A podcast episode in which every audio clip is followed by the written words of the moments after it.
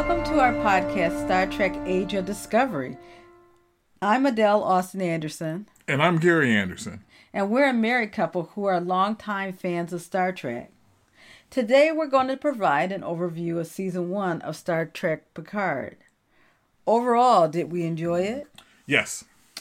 Uh, would we recommend others to see it? Absolutely, yes. Was the series perfect? No, not at all. Hmm. So for this podcast, our aim is not to spend much time rehashing topics we've already devoted a lot of time to on previous podcasts.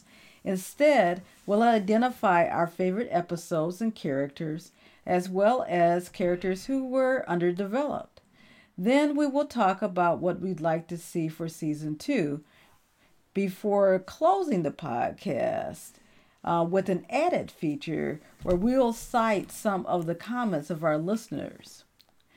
And then we'll also mention a couple of Star Trek news items. But before delving into those topics, we would like to begin our analysis by discussing an important theme in the Picard series that was raised and nurtured throughout the season, but left unresolved. Sure, let's start off with that. But, um, by the way, our analysis does contain a lot of spoilers, so you should probably watch the series before listening to this podcast. Now, Gary, why don't we just get started? Well, I'm going to say this. If they haven't watched the series yet, and they're going to listen to our review of Season one, it's on them. That's all uh, right. All right. So, uh, many Star Trek fans and reviewers in the last couple of days have used the term epic to describe the dramatic sweep of Star Trek Picard. You know, epic stories often include characteristics found in tragedy. For example, the central character, Picard, exhibits hubris or excessive pride, which led him not to investigate other ways to help the Romulans escape certain death when the Federation decided not to resume plans for their rescue from their homeworld. Picard experiences another tra- trait of tragedy known as catharsis, a release of pent-up emotions. Picard undergoes catharsis when he realizes how his stubborn pride has resulted in the wasting of fourteen years of his life overseeing the operations of his French chateau. Well, not really overseeing them. That was the job of Laris and Zabin. Right. He, he, was just, he was walking around with the dog. With the dog. He was just really existing. he that was, was about it. He was, as he said, he was waiting to die. Yes. Yeah. In addition, epics often deal with lofty themes of universal importance or of cons- universal consequences. As audience members, we are to learn from the dramatization of such themes and relate them to similar circumstances in our own lives. Uh, that certainly seems to be the case with the Picard series, as early on the show set up the theme of dealing with outcasts or undesirable people, and the writer, specifically headed by uh, Michael Chabon, appeared to build on this theme throughout the entire season. And we'll now discuss how those themes manifested themselves throughout the series. So uh, first, I want to talk about the children of Data. So this theme of discarded beings, uh, of course, plays prominently in the Synth storyline as the Federation wrestled with the question as to whether Synths should be considered as senti- sentient beings and thereby be granted the rights of self-determination and freedom expected of any Federation citizen. As stated in previous episodes, the debate between sentience and what key identifiers constitute evidence of a new independent life form was debated throughout the seventh season run of T N G, and this is the most evident in the story arc of Data. Episodes such as Measure of Man and Offspring, as well as the subplot of the movie uh, Star Trek: First Contact, all involve Data's quest of becoming a real boy, as Q describes him. And in fact, in Encounter at Farpoint, when Data meets Riker, they have an exchange where the last thing he says to him before the end of the scene is, "Oh, call," he calls Data Pinocchio. So th- that's been set up from the very beginning. Uh, for the most part, the conclusion in is in the affirmative. Data is seen as a sentient artificial being and should be treated in the same way other conscious living creatures are. However, in the Picard series, this issue is not given the same thoughtful, comprehensive treatment as it was in T N G. That is, with the exception of the last fifteen minutes of episode ten. Right. So within six years of the sacrifice of Data's life in twenty-three seventy-nine, we find evidence via the Children of Mars short trek that synths are treated as objects, yep. tools to serve organic-based life forms. At the Utopia Planitia shipyards on Mars, dozens of synths are stored in a large closet as if they are commodities. They serve needed utilitarian functions, but are ridiculed by organic beings who, with few exceptions, fail to treat them with compassion. After the synths are b- blamed for carrying out the attack on Mars that killed over ninety thousand people, the Federation bans the creation of androids. Now, however, cyberneticist Bruce Maddox, Agnes Girardi, and Altan Inigo Soong carry on the research, even though there is a ban set up. And at least within eleven years of the Mars attack, Soong and Maddox create synths indistinguishable physically from human beings, but these androids possess superhuman physical strength and mental capacities. In episode five, we learned from Maddox that he created Dodge and his sister Soji and her sister Soji to go to Earth and the artifact, respectively, to learn who was behind the synth ban. Yet we never learn why Maddox thought the answers would lie there. On Earth, Dodge had expected to take on a position at the Daystrom Institute where Girardi worked. However, even with the assistance of Picard and Girardi, it is never revealed how they were supposed to learn about the motivation behind the ban. Also, what clue did Maddox have about the artifact that he knew to send Soji there? Yeah, also in episode nine, we meet Soong and learn with Maddox's assistance he has created a community of twin synths on Coppelius, but there is never a discussion of the ethics behind the creation. Right. Do these synths serve any real purpose? Should synths be created just for the sake of being able to do so? Or is this simply a grand vanity project? Uh, clearly, these synths are not treated the same with the same rights that were ever even afforded Data. So in episode ten, Soong simply just de- deactivates Soji without a trial. Soong is judge and executioner, right, which is much different than what we've seen in in Next Generation. That's right, exactly. So they're sentient until we don't want to deal with them, is basically what I'm saying, because it did, still puts the power in the hands of the organics. Yeah, I mean, he deactivates her, and Soji doesn't go, hey, what happened to Sutra? You know, no, nobody. There's a lot of people that dis- disappear in episode ten that nobody asked where the hell they went. Right. Also, in uh, episode ten, Soji and the synths prove themselves to be a threat to all organic life in the universe due to their willingness to summon a powerful synthetic life form they believe can destroy all organic life.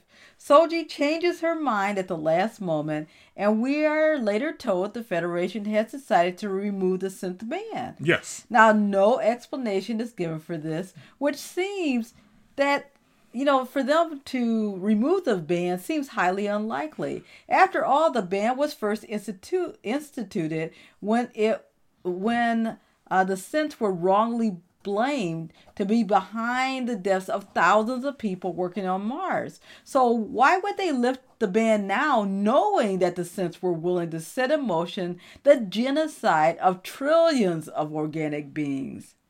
We don't understand why the writers thought this issue had to be resolved within just ten episodes. The Federation had already decided they would protect the synths already created. Surely the writers could have carried over the synthetic life debate into the next season as a subplot. And I think that would have worked actually a lot better, more plausible, because yes, when you think about a bureaucracy, that does something. And again, you said it easily, that on Mars, on at, at Utopia Planitia, they are not treated as sentient beings. That's They're right. treated as spare parts, as tools. They're just smart hammers. Right. That's and, right. And when you look at it in that way, there there's already a differentiation between organics and synthetics prior to the ban, prior to them actually threatening the lives That's right. of humans. So why would that same agency feel comfortable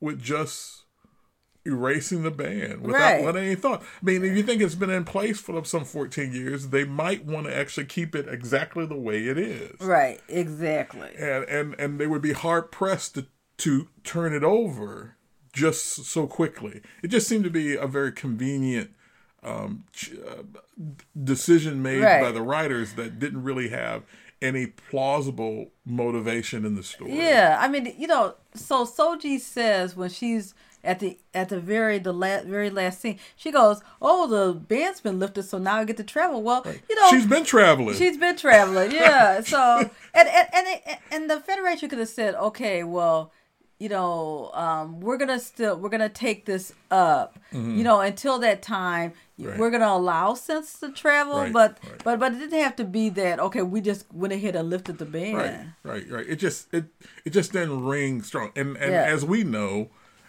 bureaucratic agencies, like real governmental agencies, right. don't switch off no bans like that that quickly. No, they just not it at takes all. years. It takes years to actually change people's right. minds, opinions, even after you've given them all the justification for why it should happen now. Right. That was just I just anyway. Well, we we we beat that dead horse. We don't need to go over it anymore.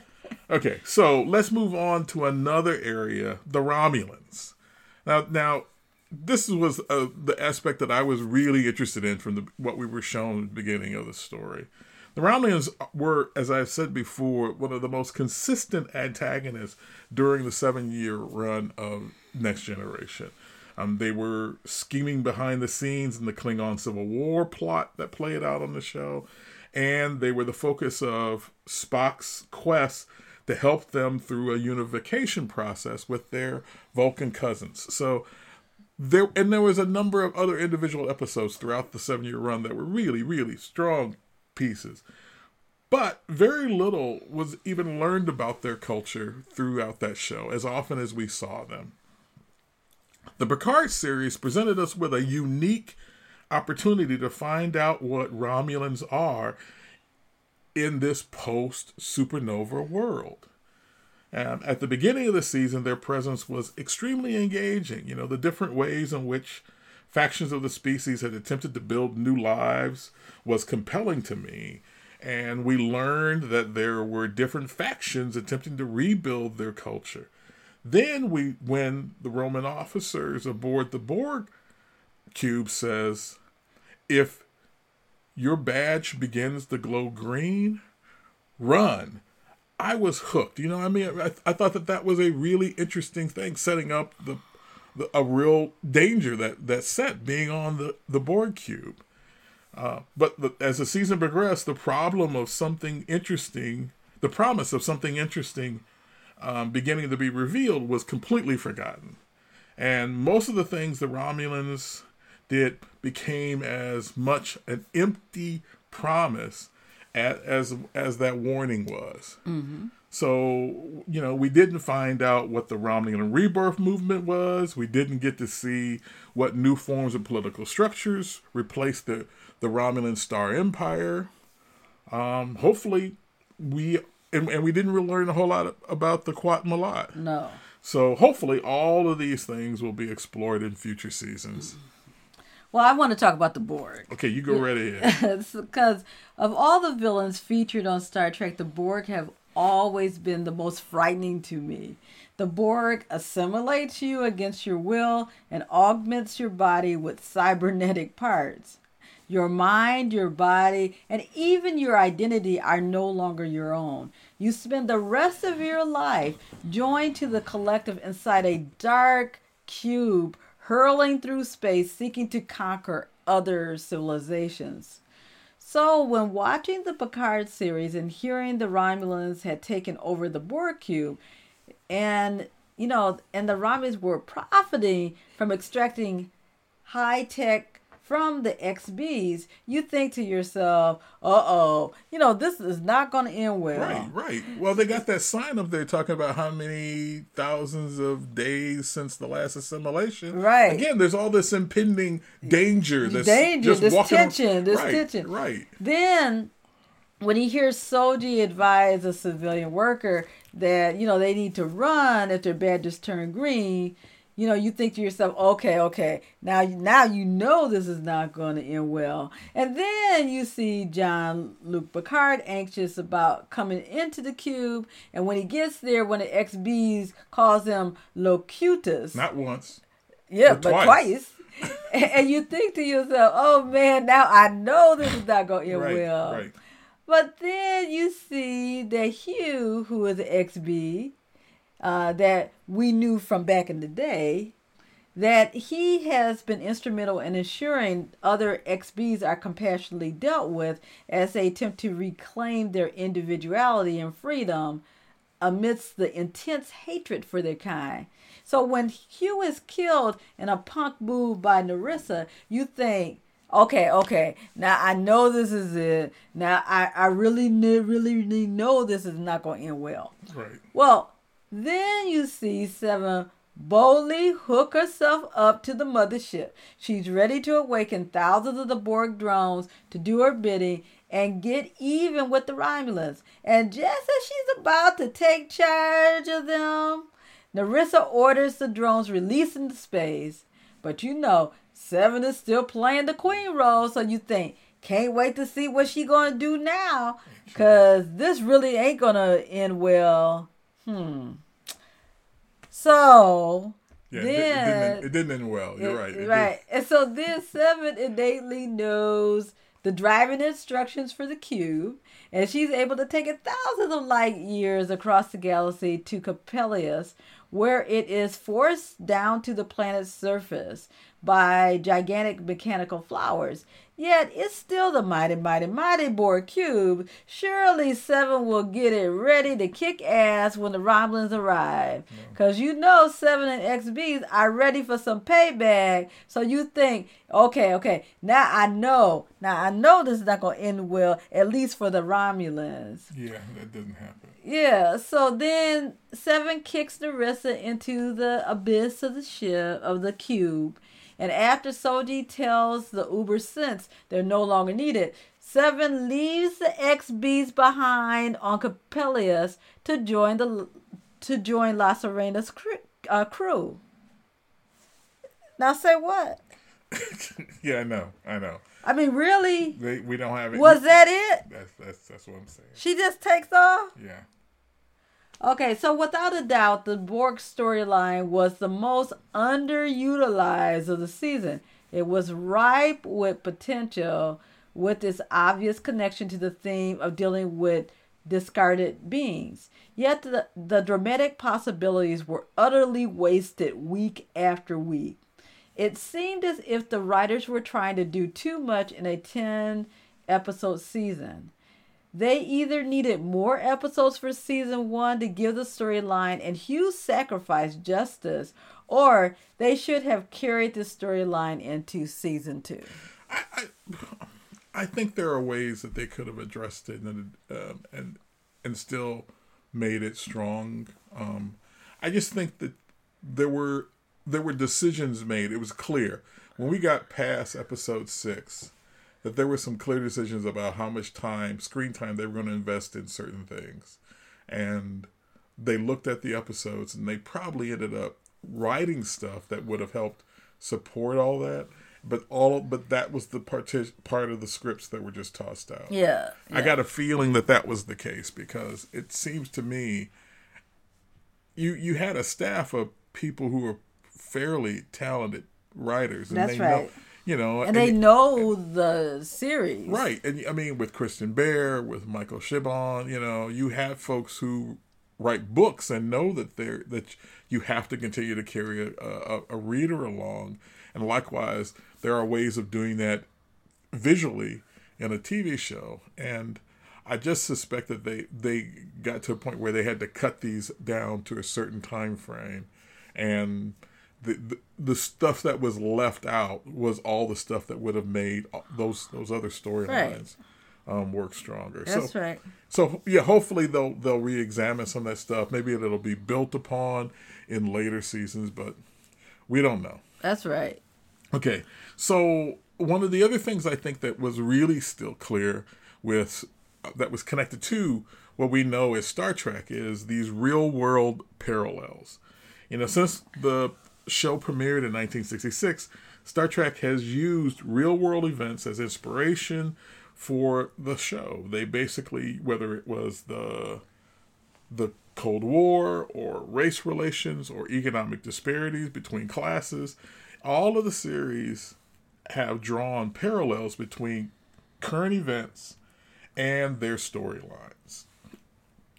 Patrick Stewart and the producers mentioned on more than one occasion how they were really influenced by the tensions underneath Brexit, the rise in nationalists uh, across Europe, and other forms of xenophobic politics, and how it has been had started to make the world a much more caustic and dispassionate um, place to be. And they were moved by trying to address that. Um, they also wanted to take advantage of looking at the racist undercurrents that form parts of this country's history.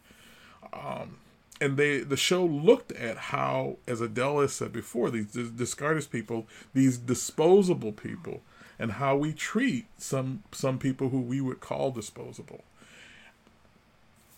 More so than any place else, it was evident in both the groups of the Borg, the X B s, as well as with the synthetics.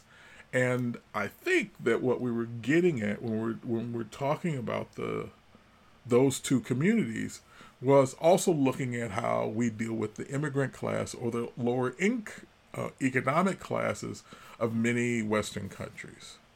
I mean, when you see how they were being perceived as only workers, only valuable based on what they could do, as opposed to even and even with the X B s, how they were being valued exclusively with the technici- tech, the technology that you could harvest from them, you start to see how this play, could play into people who we don't see as important. We look at immigrants from South America and Central America coming into the country, and we see that there is a that there's been for the last several years a lot of tension around the influx of people from Latin and Spanish-speaking countries. But in our current situation with this horrific pandemic that we're dealing with, who is going to go into the fields to pick the food that we're going to be eating? And it's going to be those same Central and South American immigrants that we've been attempting to keep out of this country. So, I mean, the thing is, they don't become important until they become, they are valued as important in the eyes of people who see not having them there as significant. They were, if, if you look at in the case of the the X B s and the and the synths, they are useful only in the context of how they are treated by people like Bjayzl or by the Romulans. So this is evident in how little regard is given for the lives of Icheb, Hugh, and other individuals that we see totally destroyed by, by those groups. In both situations, we see how the show is speaking to our current co- conditions. And again, we see how it echoes the tensions underneath our frustrations with e- economic inequality in this country. All right. So now we're going to move on and talk about our uh, favorite episodes. And so for me, this one was real easy.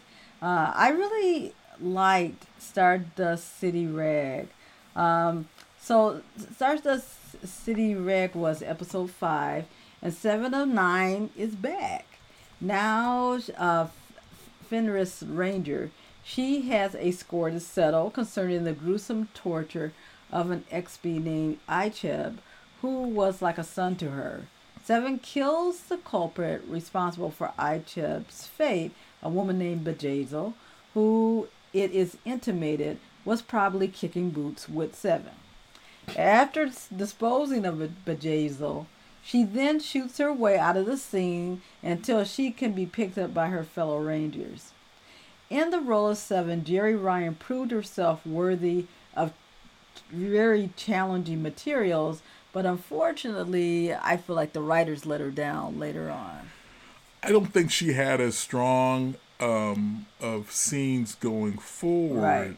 Um, well, uh, new, uh, episodes going forward as she had with Stardust City Rag. No, that was a that was really a seven to nine centric episode, and it really showcased her.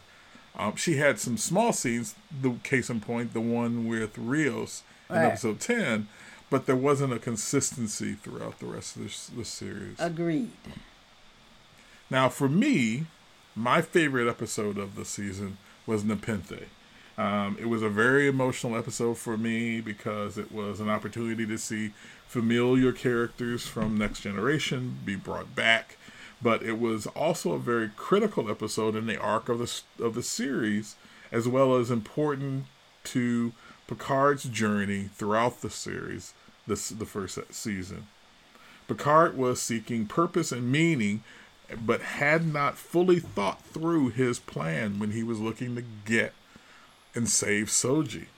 You know, that's why being in the company of some of Will Riker and Deanna Troi was essential to him. He needed to finally get help sorting things out. You know, it was that point when he he needed to figure out his own direction, because he hadn't really thought through this thing at all, this whole mission at all. Both Deanna and Will called him out for his vulnerability and his arrogance in an attempt to get him to think straight for a change. Uh, Deanna does this when she first embraces him and she senses his illness. She can tell that he is dying, and it brings tears to her, but it, but it doesn't keep her from giving him the kind of input that she feels he needs to get him on the straight and narrow. And with, with Riker, he calls him out on his arrogance and And he is less in his less than perfect relationship he's established with Soji. So he gets them to really identify these areas that he needs to fix. And together, they get him to face realities and use his vast skills to figure out his next steps.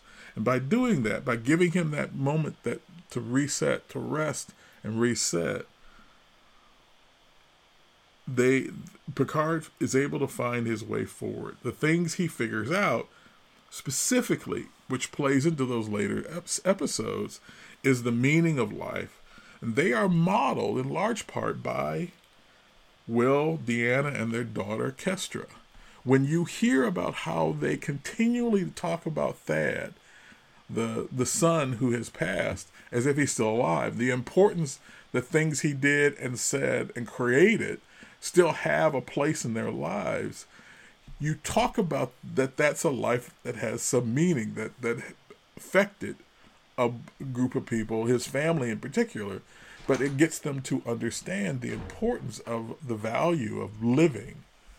So anyway, I think that that's why that's that's why Nepenthe is my my favorite episode, because it connects so easily to the to the um, the main thing that of life and living it with purpose that is evident in the in the series. Yeah, I think that's why um, after this episode, you really see Picard again. Yeah. You know, he, he finds himself again. Yeah. You know, he finds those qualities yes. which, as you were saying, he needs to move forward. Right. So in our next subject, we want to talk about our favorite new characters. And again, this was easy for me. I didn't have to think twice about it. So throughout the season, I felt most engaged by the character arc of Raffi, as well as the actress who portrayed her, Michelle Hurd. We never had the chance to know why Raffi was so loyal to Picard, but no matter how many times he disappointed her, she was always there for him. I was most touched by a subplot in my favorite episode, Stardust City Rag, in which Raffi was anxious to come to the planet Free Cloud to reconnect with her son, Gabriel Wayne. However, he wanted no part of the reunion. In a heart-wrenching scene, she almost begs him to let her start a new life with him so she can start anew as part of his family. However, Gabriel refuses to let her back into his life, telling her, "You just don't understand how much it sucked to be your kid." The incident propels Raffi to seek solace in her addiction. However, with a little help from Rios, she is resilient enough to find the strength within herself to clean up her act and move on with her life. Looking forward to hearing her wisecracks again next season. Yeah, there's a lot of things we're looking forward to with her next season, so that we'll see how that goes. My favorite new character is Rios, and I talked about him a great deal last week. So what I really want to do is actually focus not so much on the character, but focus on the actor who helped portray the character. And that would be how versatile the Santiago Cabrera is as an actor and how much detail he put into every moment he had on screen. He had to have the hardest working job in this show because he had he had this versatile set of performances that was best seen in his creation of not one, not two, but five different and distinct personalities for the emergency holograms. You know, each one with an individually distinct dialect as well. And then on top of that, Cabrera made Cristobal Rios his sixth and compelling character, with in many cases nothing more than a single line of dialogue or a look. I, I was really impressed in a number of the early episodes how much he got out of just how he looked at people in between saying one or two words to them very early on. If you think back on that scene with he and Agnes when they find themselves re- romantically interested in one another, that scene is really more about how he looks at her and less what he's saying. And you know, and, and I, Adele and I have talked about this a lot, you know, off offline when we talk about Star Trek. One of the most com- obvious things you can see is the training of the actors. Most of the Star Trek captains are theater-trained actors. And it's really evident in how they approach the task of c- creating these very three-dimensional characters, how they approach, how they deliver their lines, and, and in many cases, how they build their characters more in between their lines than with the words they actually say. And I think that, that it's very clear here that Cabrera is another one of these uh, actors who has a capacity for really building the subtext and nuances of a character in how he presents them fully. He lives in that character. Um, I'm I'm not completely on board, as as I say, with his relationship with Agnes. We'll have to see how that plays out. But I am definitely looking forward to sitting down and watching more from this very enigmatic character and this phenomenal actor. So now we're going to move into our next category, which is the most underdeveloped character. So for me, Bruce Maddox is that character. So in other podcasts, we frequently mentioned our dissatisfaction with the lack of development uh, in the character of Doctor Bruce Maddox, who was based on a character first introduced to us in T N G. There's a difference between creating a character and a plot device. Unfortunately, Maddox in the Picard series must be classified in the latter category. In the only episode he appeared, Stardust City Rag, the character is alive just long enough to serve as the object of Picard's quest to locate Dodge's twin. Once Maddox divulges Soji's whereabouts, the cyberneticist is killed by his former mentee and lover, Doctor Girardi. Girardi's only punishment for the deed is a few days of guilt, which for some reason made her sexually attractive to Rios. Even after Rios learned Girardi murdered her, he seemed to have no qualms about her being her boo, so apparently Maddox meant little to her, or even to Soong, who was supposedly Maddox's research partner. Yes, Soong does disparage Girardi by saying she killed a good man. In fact, he later deactivates Sutra for the same crime. But he seems to put Girardi's transgression aside because he wants to use her talents. Soong also remarks the synth band had brought up out the deceptive side of Maddox. I might even call it devious, he says. So what does Soong mean by that comment? You know, what way was he this deceptive? And but I guess we'll never know because the writers chose not to take this any further. Well, I know that Brent Spiner is looking forward to the possibility of coming back as um, Altan Soong, but I don't know if they're going to invest. I, we, we don't know if that's going to be how they're going to invest using his character. I would like to believe that they might want to finish up some of the, the plot threads that were left undone at the end of this series, relating specifically with Maddox, because I think Maddox and the character I'm going to talk about were more plot devices than they were fully rendered characters. Oh, yeah. So my character that I thought was underbaked is Elnor. You know, it's it was intriguing to learn about the Qowat Milat, and more importantly, that they trained their the sole male member of their group, Elnor. Um, their commitment to absolute candor was a very interesting approach to society, specifically Raulian society, since they traffic in secrets and lies. So they seem to be in direct conflict with the manner in which their entire species, whole race behaves. Um, to me, this group of Romulan nuns resembled the Bene Gesserit from the famous Dune series of books. And though for those of you who have never read that series, the Bene, the Bene Gesserit are a powerful and ancient order of women who who influence politics and religion throughout the, the stories of of the Dune trilogy, the Dune cycle.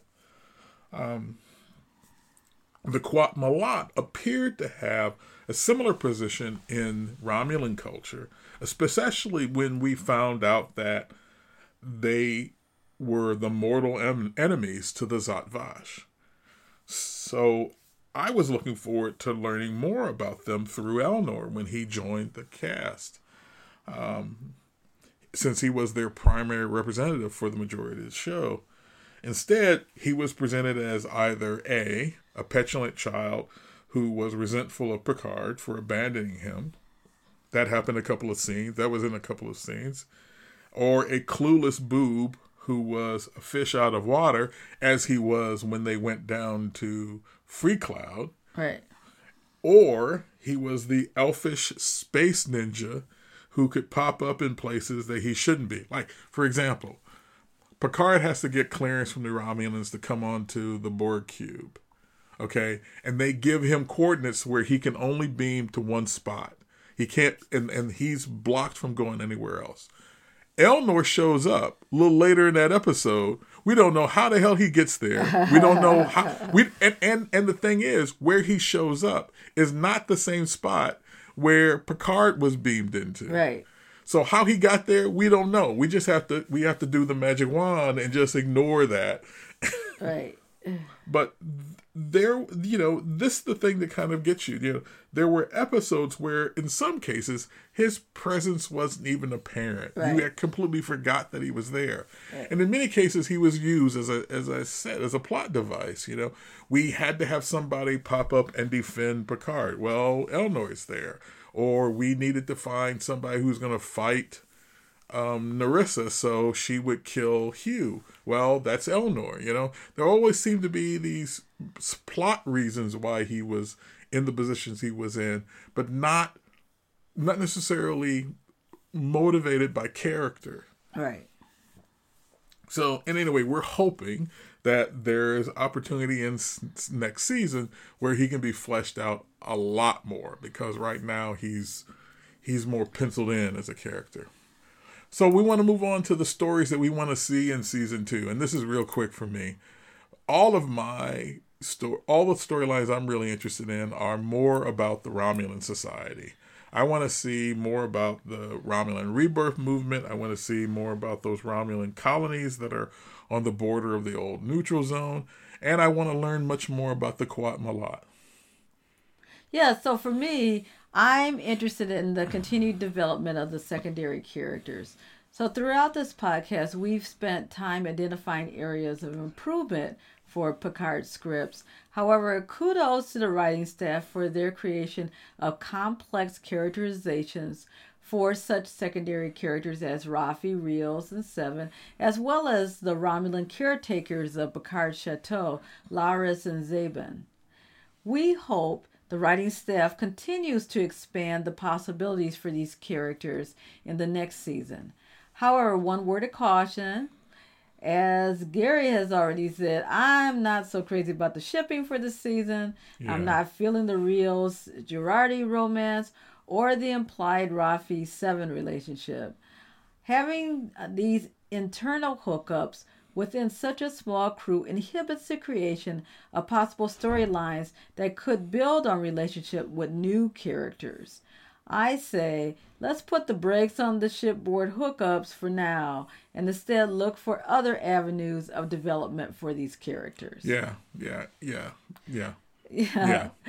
So uh, now we want to move into uh, some comments that we've received from our listeners. So, um, Gary, um, why don't you go ahead and start? Okay. So one of them is from Rick Saint Peters, who's a friend and a listener, and actually had downloaded the entire series and lo- watched it in a bin- in a binge. He said, on a whole, I enjoyed it. I will, I will say I probably enjoyed it more for nostalgia than I did for actual season itself. The overall arc of the season felt a bit cobbled together with a number of other sci-fi shows and films with some obvious influences from Battlestar Galactica, Blade Runner, Serenity, et cetera. But the cast was first rate and it looked gorgeous, and I'm glad it happened. I am I am curious for season two, but I remain more excited about Discovery than I do Picard. Hmm. So um, I want to read some comments from Tony Casali, uh, who said, I enjoyed it quite a bit. Some wonderful nostalgia moments. And I liked the premise of the legendary guy now dealing with relevancy. Although I did feel like the theme wasn't allowed, uh, wasn't followed up on as much as I would have liked during the rest of the season. I wasn't sure about some of the way his small but important mission had to turn into all life in the galaxy. That's right, that's right. It felt kind of forced. Mm-hmm. On the flip side, I really loved the way they dealt with Data's death because it didn't feel anticlimactic in the film. Oh, I'm sorry, because it did feel anticlimactic in the film, and this version of it hit me right in the feels. Sure, it was a little contrived to get us there, but I'm always willing to forgive that if it packs an emotional punch the way stories are supposed to. And I thought this one did. I'll admit, it's weird to think about Picard being a synthetic life form now, but I'm looking forward to season two. And then Richard Wesley, who actually is a playwright himself, um, said, I think of season one as an introduction to further adventures facing Picard in future seasons. There's an overarching story of the Romulans and their new outrage at Starfleet for their interference in preventing the destruction of the synths. That alone turns the Romulans into the Klingons for this series. And don't forget Narek, who is still floating out there somewhere. One minute, he will want to get back into the good graces of the Tal Shiar and that super secret subset, the Zhat Vash. The next minute, he'll want to he'll want revenge on Seven against Seven for the death of his sister, if she indeed is actually dead. And the next minute, after that, he will still be pining for Soji.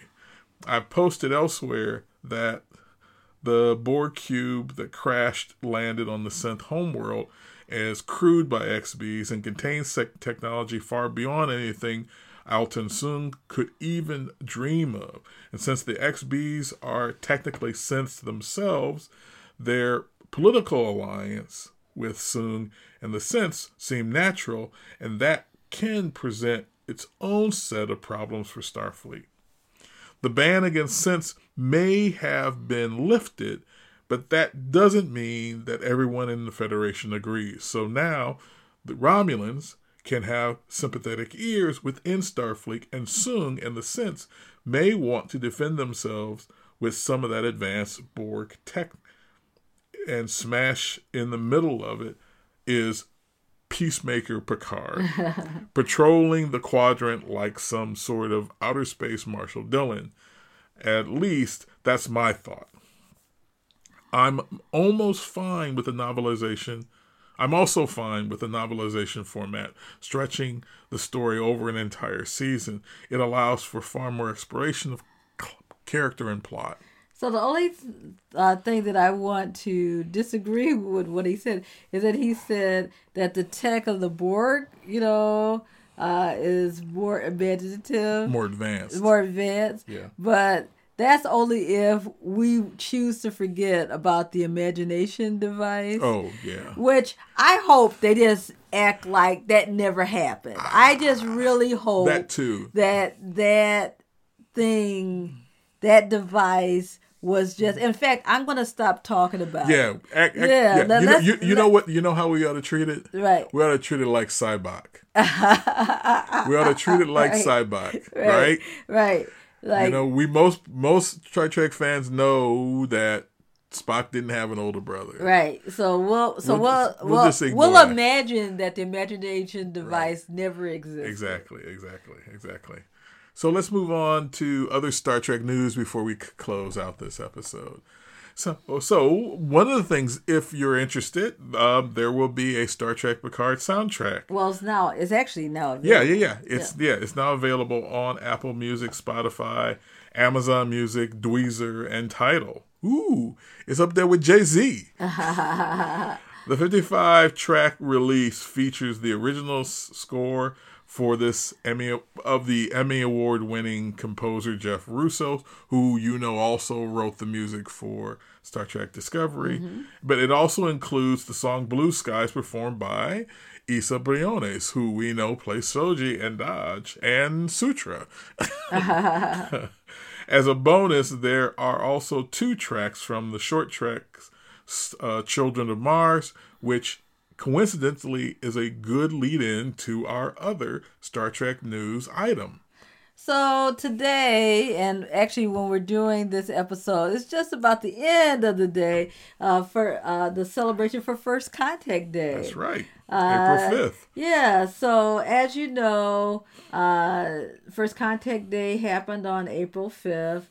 Uh, the cause of celebration won't actually occur for another forty-three years into the fictional future. future. Right, right, right. Uh, that was the day that engineer Zefran Cochrane develop, uh, deploys a warp drive in space for the first time on the Phoenix spaceship. This action created a signature in space-time that attracted the attention of friendly Vulcan aliens passing nearby our solar system. This event was dramatized in the nineteen ninety-six movie Star Trek: First Contact, directed by Jonathan Frakes, and, w- and without a doubt, the best of the next generation feature films. First Contact is also the day of the Mars attack, as dramatized in Children of Mars. Yep. So in closing, we'll be back next month with more Star Trek news. We're hopeful by then we'll at least have the premiere date of season three of Star Trek Discovery. But until that time, like, subscribe, and follow Star Trek Age of Discovery on Twitter, at Facebook, and at our website, Star Trek A O D dot net, where you can find additional articles on Star Trek canon, interesting sidebar issues, and other aspects of the show. Also, email the show at StarTrekAOD at gmail dot com. But until then, live long and prosper.